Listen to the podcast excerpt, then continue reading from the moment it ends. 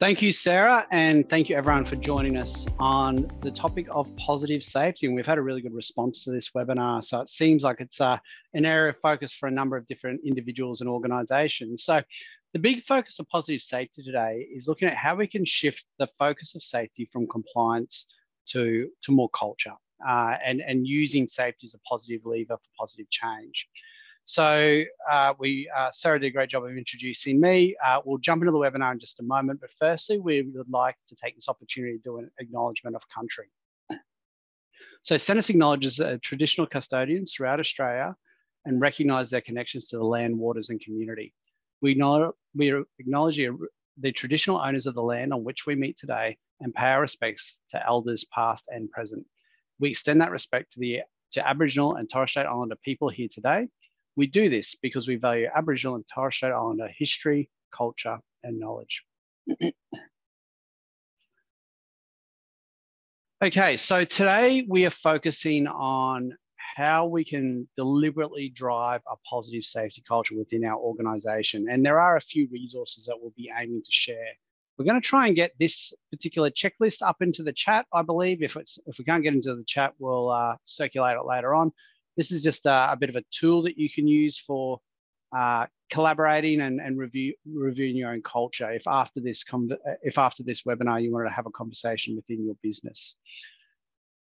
Uh, for those of you who aren't uh, familiar with Sentis, uh, we are a organisation with a mission to change the lives of individuals and organisations for the better every day.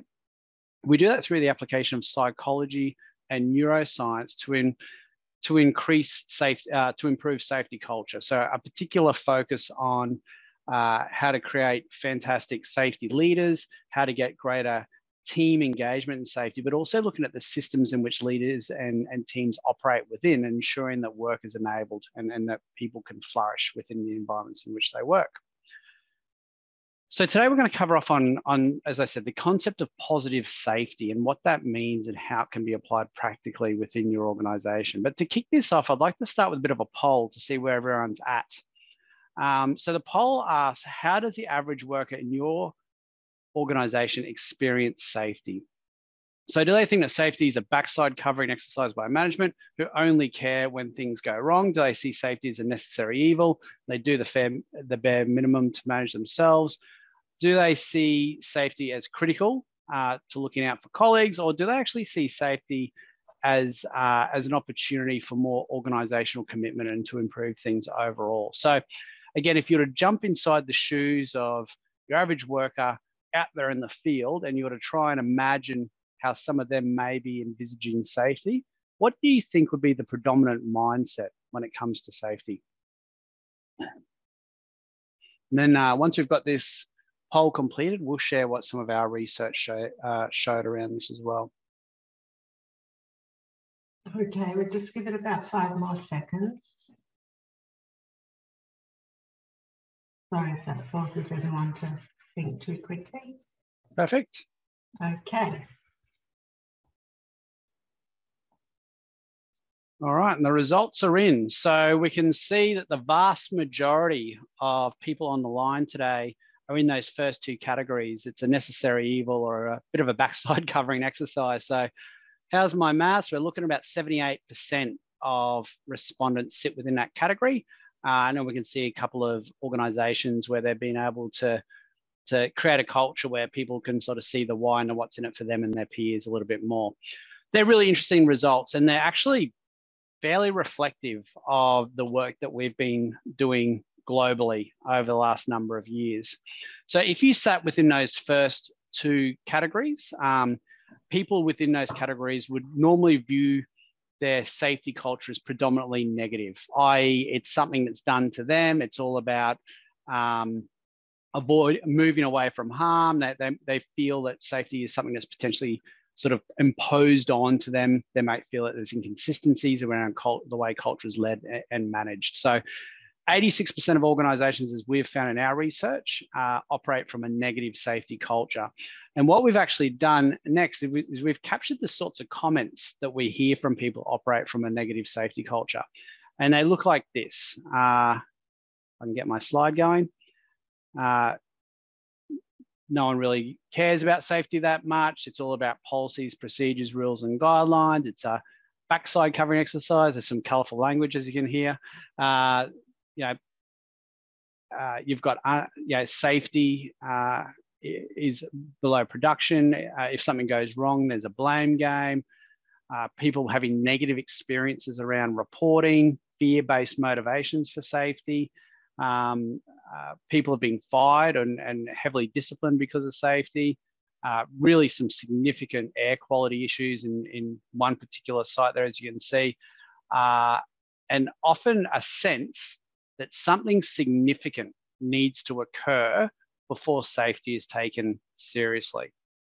Now, if we apply this particular model uh, or that those particular attitudes to a really crucial model uh, that we use all the time, you can see how these attitudes can play out on a day-to-day basis. So for those of you who aren't familiar with this model, this is an attitudes behavior results model that we use a lot in the, in the work that we do with the organizations that we partner with. And what this model says is that our attitudes, the way we think and feel, drives our behavior, and then that, that determines our results. And often those results will reinforce those attitudes. And you tend to find that this, this model spirals, spirals in a particular direction. Now, this model is really relevant and really important uh, when you place goals to it, because uh, if you've got a particular goal, but our attitudes aren't matching that goal, you can actually find that individual attitudes shift away from the goal.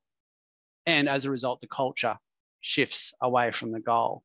And you can sort of see from some of those comments how an organization might espouse, uh, I guess, uh, a value of safety and, and really focus on maybe uh, reducing the lag indicators around safety. But if their behaviors don't marry up um, to, I guess, the language they use in the results that they say that they're sharing, then the attitudes of the organization will be reflected, uh, will, will start to shift in a negative way. So as an example, if I feel that safety is purely done as a backside covering exercise by management and they only care when something goes wrong or they only care when the production pressure isn't too high, what we tend to see from a behavior perspective is that people uh, will be less likely to follow policies and procedures and rules and guidelines.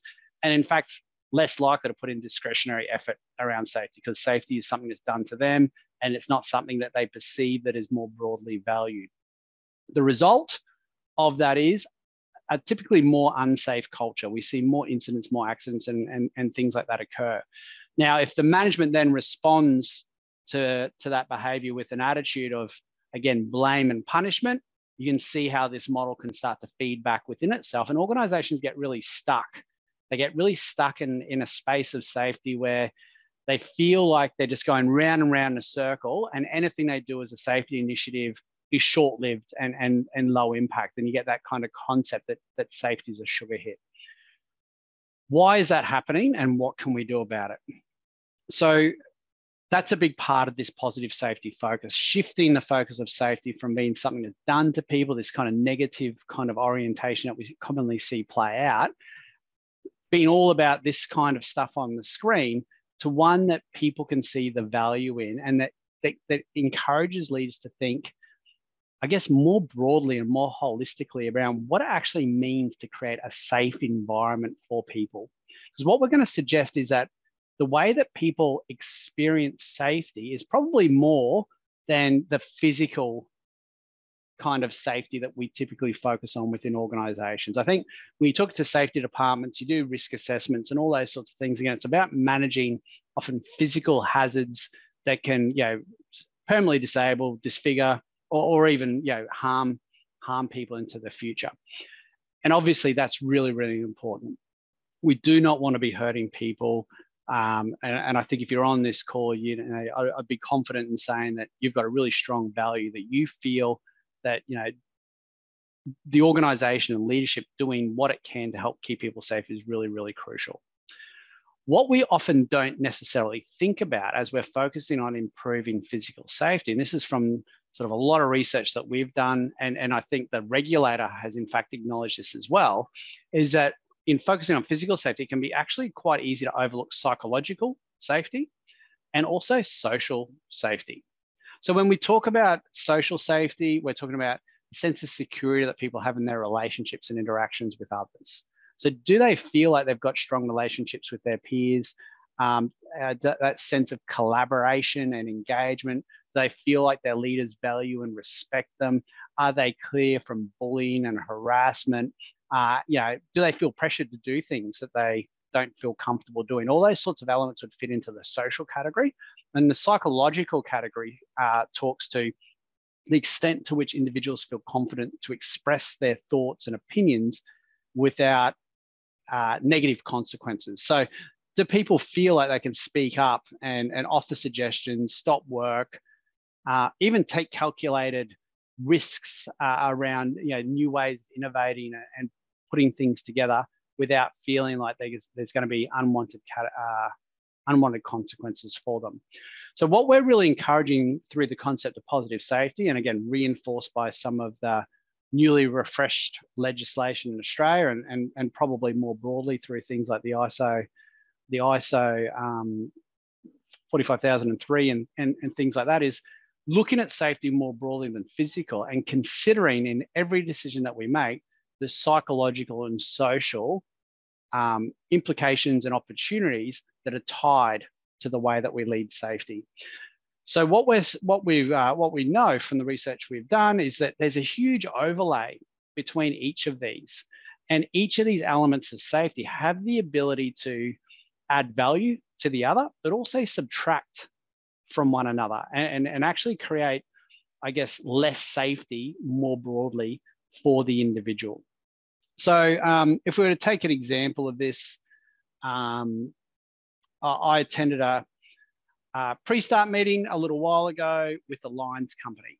Uh, and this particular Lions company was talking about positive communications between uh, people in the bucket and, and people on the ground, and, um, and particularly when they're around busy streets and, and different things like that. Now, finding that you know, they were yelling up and down at the time and they were they're having trouble hearing. They felt like there was a risk of, of things being potentially missed. So there's a very strong focus on increasing the physical safety whilst on the job site. Um, and yeah, really great conversation. Now, the leader kicked off by then inviting the, the, the group at the toolbox talk to participate in a conversation uh, and, and talk about, well, what can we do to innovate this, make it, make it better, you know, make it more useful. Actually, yeah, in that moment, I think, you beauty, you know, this this leader's, you know, creating a space for psychological and social safety. You know, we've got an opportunity here. So a couple of people throw out ideas. He's facilitating the conversation well and going, yes, this is, you know, we're getting positive momentum. Then an apprentice speaks up uh, and offers, he's a gamer and he offered a sort of a, a solution around headsets. And the way the leader responded to him was to say, mate, you've been here for 15 minutes. You don't know what you're talking about. Pull your head in. No one wants to hear about your stupid gaming you know, the group laughs, that particular person is diminished. And in fact, the whole conversation stopped there. No one else is willing to speak up from that particular moment. So, in the course of one conversation, I actually saw a leader facilitate a conversation that had the, the ability to Im- improve the overall physical, social, and psychological safety of the group, and then diminished it down to zero in a second. And there'll be many, many, many examples of this that play out. And not not all like that. Yeah, if we think about incident investigations, the way we conduct an incident investigation will impact on not only physical controls that may be put into uh, in, in the future, but how people experience social and psychological safety. And, and the list of these goes on. The objective is if a leader and an organization can be thinking more holistically about safety, more completely about safety, and, and encompassing all these areas and definitions of safety, we actually have an opportunity to increase individual and organizational resilience, reliability, capacity, and overall discretionary effort. So by discretionary effort, we're talking about people going above and beyond for safety, going above and beyond for the organization. So we think there's a huge opportunity for a lot of organizations to redefine safety, particularly again in the light of the, legis- uh, the new refreshed legislation, uh, and, and focus on safety more holistically, including all these areas, because the, the areas, all areas of safety impact on one another so significantly. So that is how an individual may experience safety on a day-to-day basis, but of course, how an individual experiences safety, you know, that, that doesn't happen in a void. Uh, that happens within a culture which people operate within. so uh, at Sentis, we use this model adopted, adapted from some of the work from uh, Dr. Scott Geller uh, that talks about the, uh, the total safety culture model. And what this total safety culture model does is gives us a useful high level reference point to think about the different aspects of safety culture that may influence on how an individual experiences and engages with safety. so to break this down a little bit more, uh, you can see there's four components. So, so the four components include the, the person component. So this is individual skills, teamwork, intelligence, motivation, attitudes, and abilities. We've got practices. So this is your policy procedures, your rule, your risk assessments, your toolbox talks, training, safety interactions. Uh, we've got the environment. Uh, so it's mostly your physical controls, plus your housekeeping, your engineering, your planning, designing. And you can see around the outside of that model, the gray line of leadership.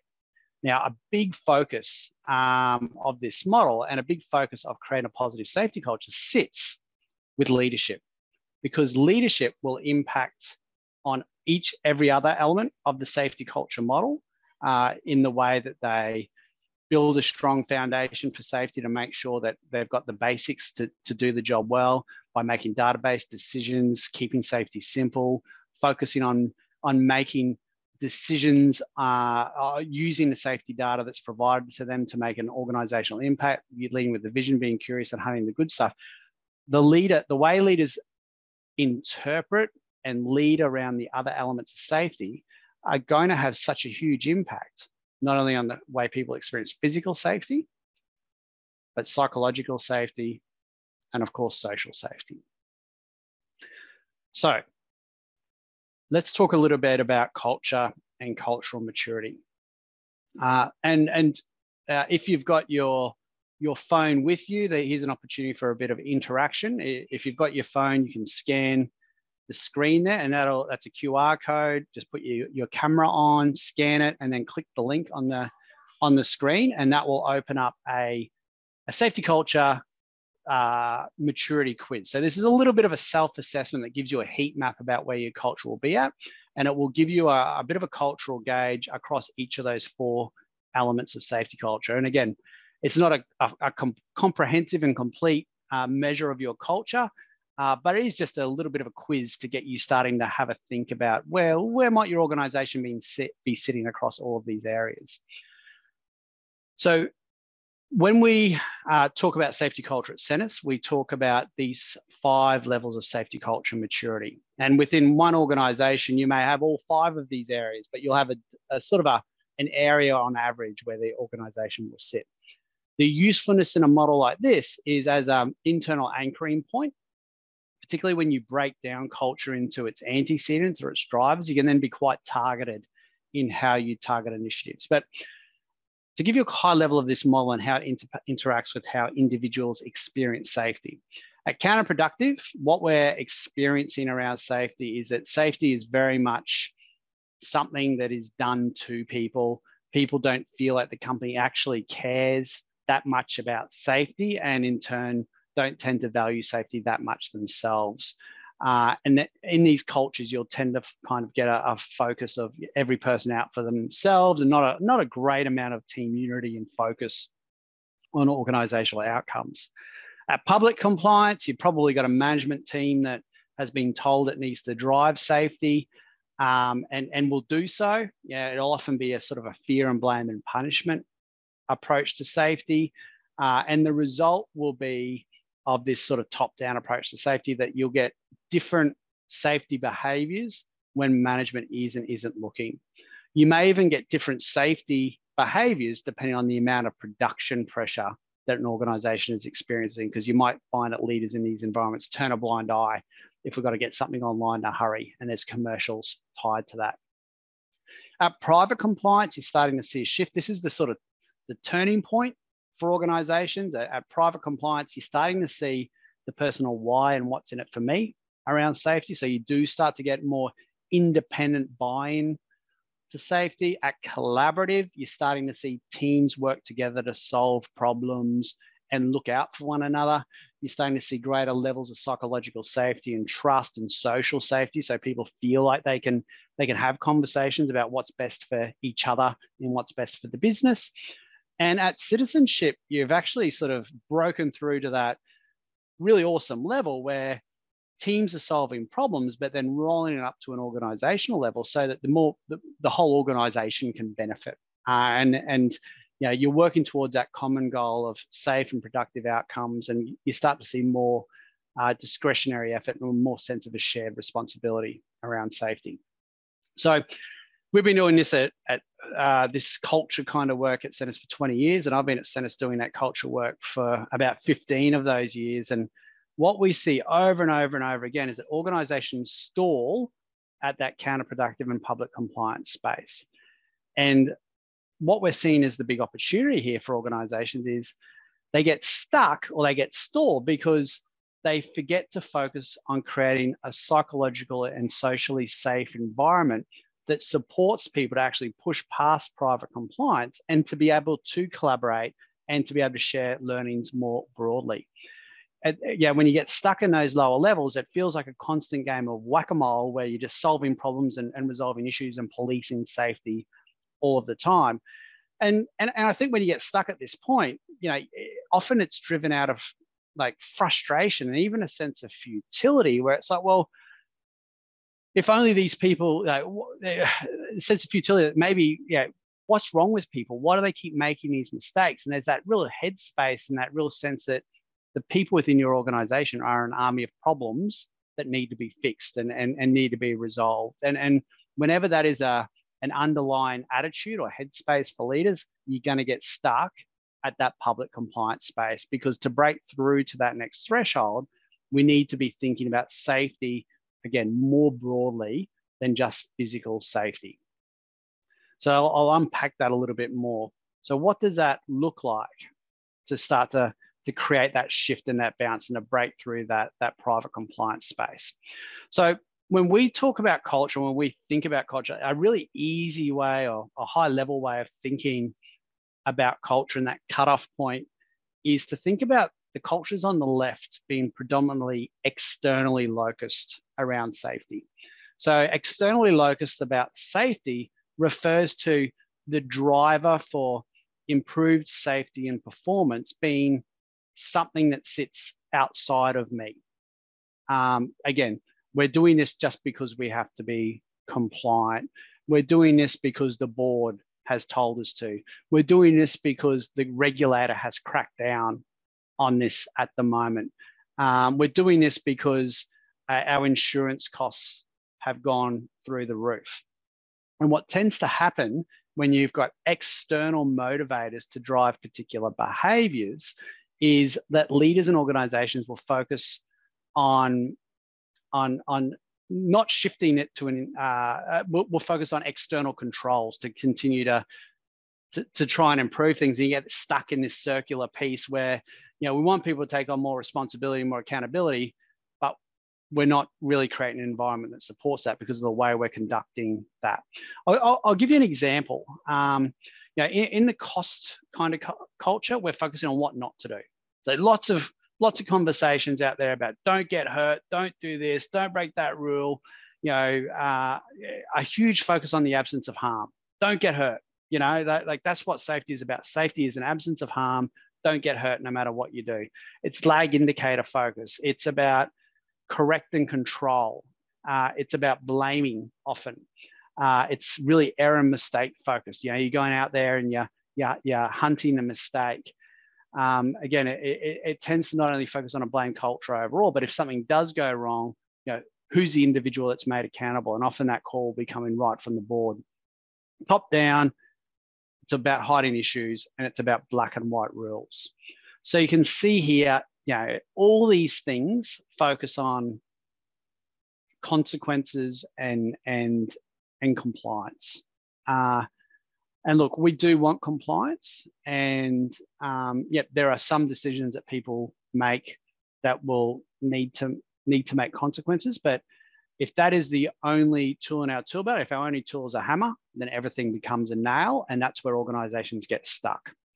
What we are seeing organizations who are able to break through the private compliance threshold and, and beyond start to think about and start to do is that they start to shift the conversation. It's more about empowerment, it's more about safety as a personal investment. There's more focus on the on the why and the what's in it for me because the, the whole intent of shifting cultural maturity is to shift from a culture where we're having to police safety, where safety uh, uh, safety is something that people intrinsically value. You know, they're, they're engaging in safe behaviors because they can understand the why and the what's in it for me. And they're looking out for their, their work colleagues and, and for the organization for very similar reasons. In order to do that, there's some certain things that these more mature organizations tend to focus on. They focus you know, a lot on what to do. You know, it's not a focus on just don't get hurt no matter what you do. It's focusing on, well, we're going to empower you to make safe choices through giving you some clear and, and, and achievable behaviors or actions that you can engage with to increase the presence of safety for yourself and for the organization. There's a more significant focus on capacity and capability. Lots of conversations around empowering and collaborating. So we've got a problem to solve here. Um, how do we solve this together? Getting the workers most exposed to the risk or, or doing the work involved in, in coming up with those conversations. It's not just about focusing on mistakes, it's also about learning from success and going out there and saying, well, every day we're probably walking past many, many, many, many things that we're doing really well. So, how do we hunt the good stuff, learn from that, and, and expand it more broadly across the organization?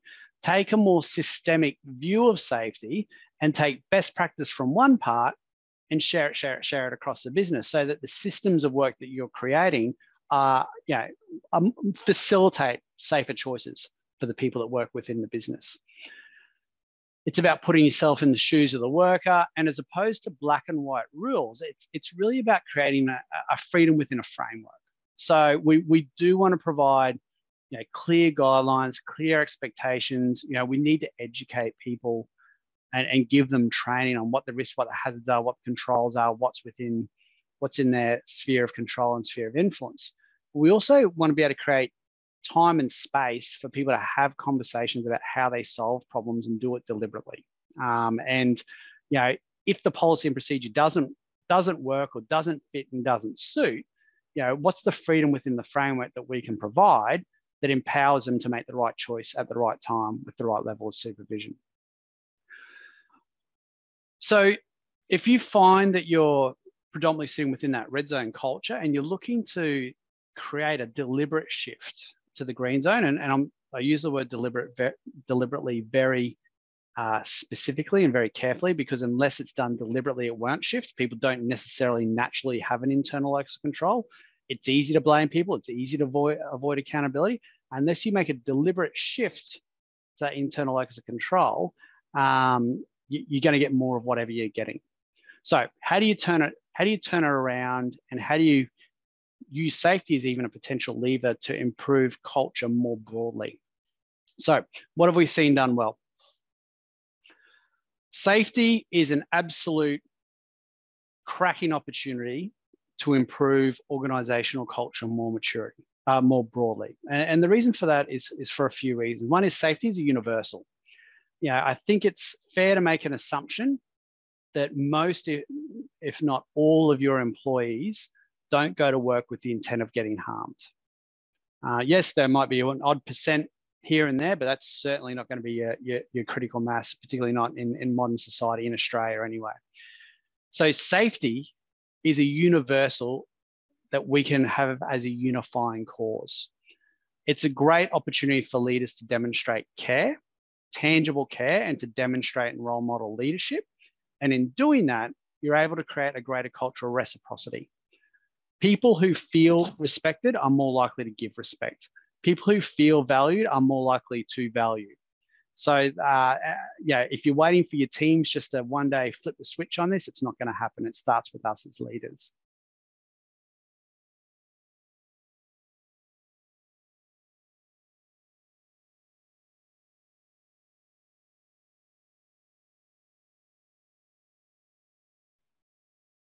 Anthony, we might have lost your sound.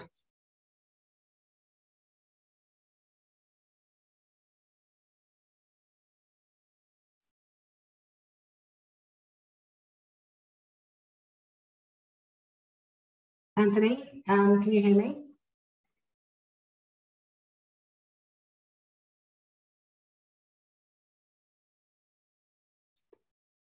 You are on mute. I don't know if that, right.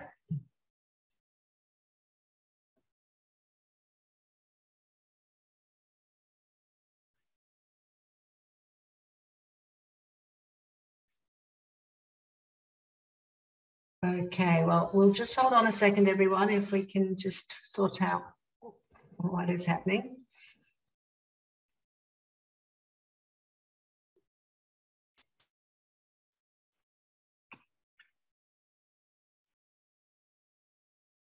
All right, Sarah, is that working? Yeah, that's working. A little bit different, but good enough. I've had a glitch. Apologies, everyone. Um, we're, we're learning on the fly here. Okay, so where do I get up to, Sarah? How do I explain this slide? Um, uh, yes, Anthony, I, I, I, think Cassie might better tell you that, where, where you're up to. Um, yeah, uh, we we lost you probably halfway through the slide, so we so we got great. halfway there. Right. Yeah, well, we'll kick back in. Thank you everyone for your patience. I'm I'm back. Um, so thank you for hanging on, everyone. I will check out my hardware after this to see what's going on. So where I was up to was basically talking about that safety is a great lever uh, to move culture more broadly within an organization. So uh, it's a great unifying course because you can make the assumption that most people don't go to work to get hurt. It's a great opportunity for leaders to practically demonstrate care um, and, and, uh, and, people who feel cared for are more likely to care back. So you create that sense of reciprocity. It's also a really practical way of leaders being able to demonstrate humility, respect, and curiosity with people that they work with. In fact, safety goes back to what is at core to us as human beings. And uh, as a psychologist by training, I can't help but pull out an old psychology model. Now, up here, we've got an adaptation of Maslow's hierarchy of needs. And you know, safety um, actually is, is one of the core elements of what is crucial to us as human beings, being able to uh, function at our best um, at, at, all levels and, and, to, and to hit our optimized potential. So, what are some ways that we can start to think about creating a positive safety culture? Well, we've done a bunch of lit reviews and our own studies, and we've come up with these eight principles of, of a positive safety culture for you to consider and reflect on as part of your uh, as, as, part of your organizational strategy. And again, all this will be made available to you to you afterwards as well.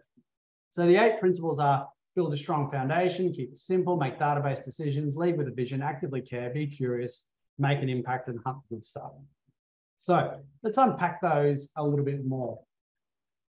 If we start with lead a vision, um, lead with a vision, what we know from our own research, and if I flick ahead a slide, is that organizations that are able to break through that private compliance space and move more into the collaborative and, and beyond levels of mateship have a very, very strong safety mission and vision.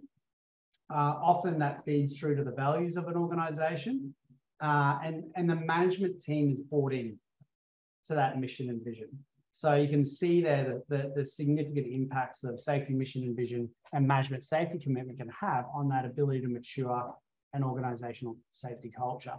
So a good starting point here is have a clear safety mission and vision, link your behaviors and performance metrics to that vision, um, use the vision regularly to make the right decisions, and use safety as a lever uh, for positive cultural change and transformation.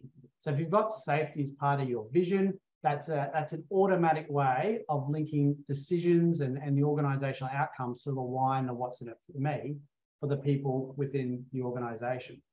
One of the, one of the uh, questions we will often get around leading with a vision is, you know, with high levels of turnover, particularly in the C-suites of organizations, how do you maintain a vision? And, and I think a lot of that is about looking at, well, how do you bring the vision and the values into your business strategy and into your everyday decision making? If it's something that you're talking about as part of a routine, as part of your your, your pre-starts, or your toolbox talks, or your strategy meetings, or all those sorts of things, and you're bringing them to life and you're saying, okay, if we're making that decision, how does that align with our vision? Um, you'll find that there's an opportunity that you're, you're bringing your vision and your values off the wall and you're operationalizing them. You can also reward and recognize around this. You can have vision and values, behavioral reward and recognition, reward and recognition tools. There's a whole bunch of different activities um, that you can do to bring the vision to life. Um, but I, I, think having a plan and a strategy for, for one, building the vision, getting that commitment and, and then maintain it is, is something that can create a, a great positive culture outcome. The next one is building a strong foundation. So again, what we're encouraging organizations to think about is to go back to their foundations of safety and say, all right, what's the lens we've been looking at safety with?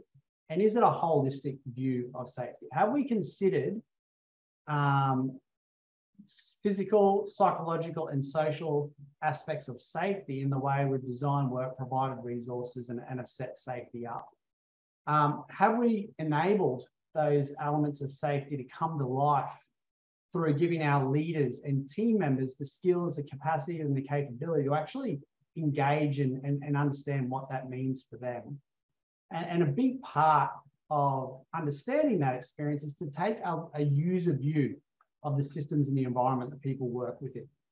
So you can do that through getting out in the field and seeing our pre-start meetings and toolboxes are run, talking to your people, asking them, you know, how physically, psychologically, and socially safe they feel in certain environments. And, and you can also do things like culture and climate surveys, which uh, you know, we're able to provide really clear and precise insights to people about uh, those three elements of safety and how people are experiencing that. And then you can build your strategies uh, to ensure that foundation is, is rock solid. There's been a lot of talk about things like safety clutter and, and, and, and uh, concepts like that you know, again, our research and our experience very much along the same lines. It's about how do you keep safety as simple as possible. So um, how do you rely less on administrative actions or more rules and, and, and instead create mechanisms and forums for people to have discussions and solve problems. Again, coming back to that concept of freedom within a framework.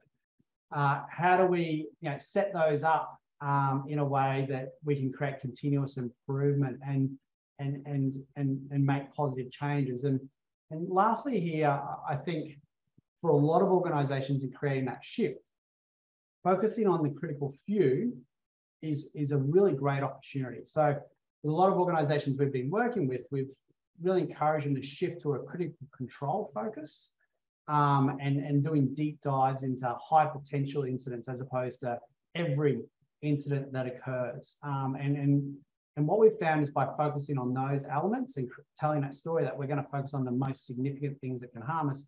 We're not saying that the other incidents aren't important. We don't want to reduce them, but you can help people feel like they're contributing to things that will have the most significant impact on the organization. It also means that when we're going out there as leaders and having conversations, you've got much clearer anchoring points to have control verification or general infield interaction conversations around and you can you can focus your feedback loop on those on those areas more clearly and get more uh, significant improvements more quickly. We actually had feedback from a recent organization by creating that shift that then had a flow-on effect to the way and the, the way they ran incident investigations and the frequency they ran incident investigations. And then as a result, we've found that uh, near miss reporting and, and incident reporting has actually gone up uh, and they're getting a whole lot of more valuable data uh, as a result of that, that simplification of focus. Now, once you get that data, um, it's really important to do something with it. So what we're, yeah, a big challenge often is how do you make database decisions? And, and it's a really tricky thing to differentiate between data and data and opinion and perspective and at, at different times. So you know, data, data, data is crucial. Um, and you know, really getting in behind the data and challenging, well, what does that data actually tell us and what decisions can we make with that, with that data? Um, and, and how do we adapt our plan and our decisions based on that data over time? And then how do we communicate what we're doing with that data and, and, and ensure whether it's working or not working?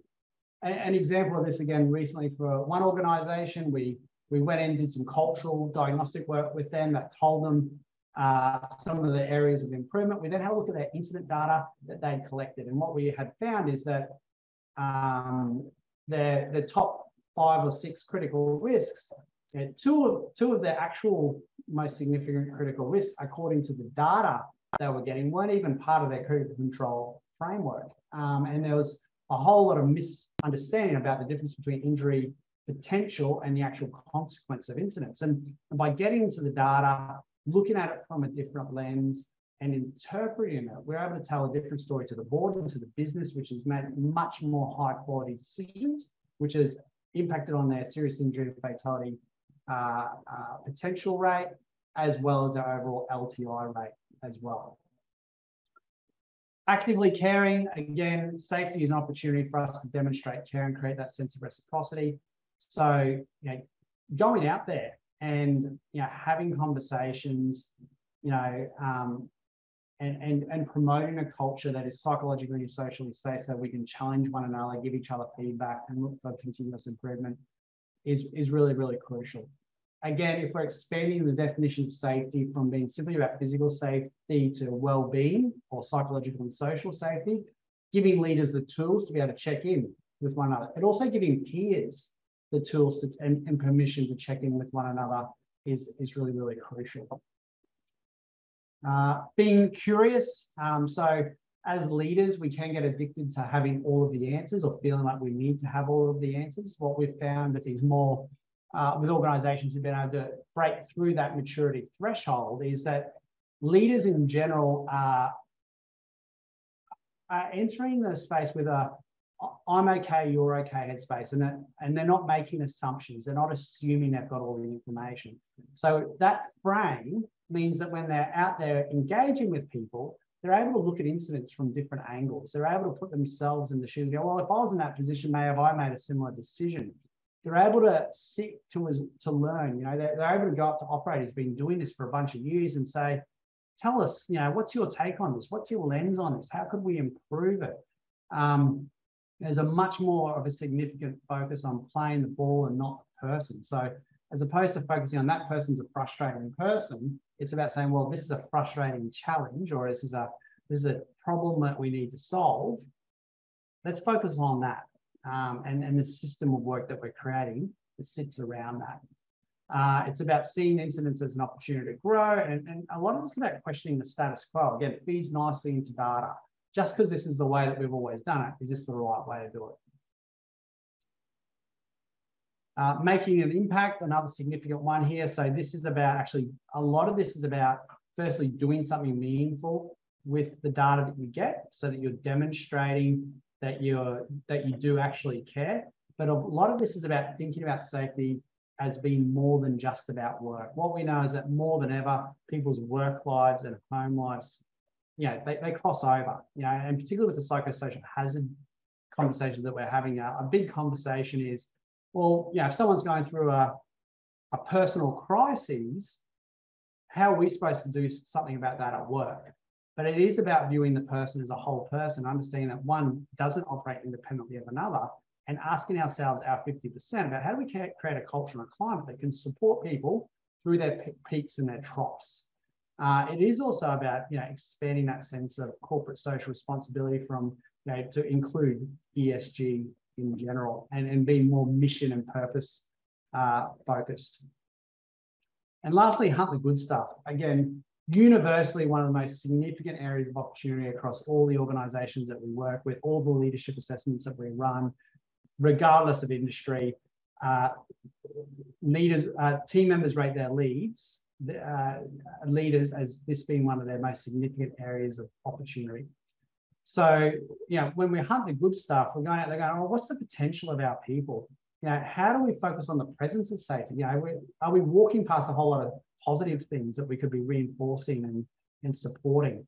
You know, it's about going out and having positive conversations with people about, you know, what can we do to support and enable work? It is about acknowledging the experience of workers and bringing them in to find the right solution instead of focusing on top down.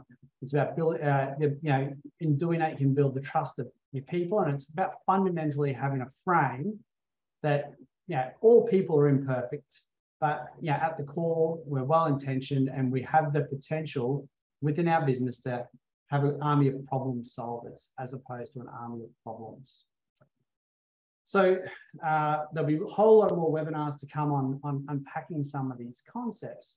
But you know, the data that we've pulled from, you know, particularly around the drivers of you know, a positive safety culture is really broad, as you can see, 73 organization, uh, operational sites, eight industries, huge sample group. And you know, if we really want to shift from, you know, fo heavy focuses on safety procedures, uh, a perception that management managers aren't um, aren't committed to safety, a sense that you know there's knee-jerk reactions to safety, which is internal context, uh, a fear and blame culture, which drives a, a, lack of willingness to report incidents and errors, and team members not feeling recognised for their positive safety con contributions. We do need to take a different lens on the way we think about safety and safety culture. So I'm going to open up uh, for chat, uh, for questions um, in just a moment. Just while we're sort of enabling people to put any of those questions into the chat, uh, we, we shared the QR code a little bit uh, earlier on. If you'd like to be sent a link to this QR code, um, hit yes, and we'll, we'll shoot you a note after this. The way we're seeing a lot of organizations uh, using this tool is to start a conversation within their leadership team. So it's a really easy to engage with, fast tool that you can run with a group of leaders and then have a conversation about your respective results. You know, create a bit of dissonance. What do you think we're doing well? What do you think we're not doing well? Why do you think that's the case? Is there anything that we might need to dig into deeper as an organization if we want to create a positive safety culture? So if you are thinking that you, you wouldn't mind getting a bit of a better finger on where your safety culture is at and you want to you want to start a bit of dissonance or a bit of a conversation within your business, click yes. Um, and obviously, if you not don't need that sent to you, just click no. You can obviously also scan the QR code and you'll get linked, uh, a link to the website as well. Uh, the next opportunity here is if, if, if, you would like to get more information around a, a our safety climate survey process, which is going to help inform uh, your strategy for creating a positive safety culture. Um, hit yes, and Fergus will be in touch and we can get you some more information around what it would look like to engage with that process. You can also go to our website, heaps of information on there. There's a resource called Driving a Positive Safety Culture, which also fleshes out some of those key drivers of, of cultural maturity uh, in more detail that we just spoke about earlier. So give you some time to click yes or no to that. And I'll just take a quick look at our questions. If we've got any come through.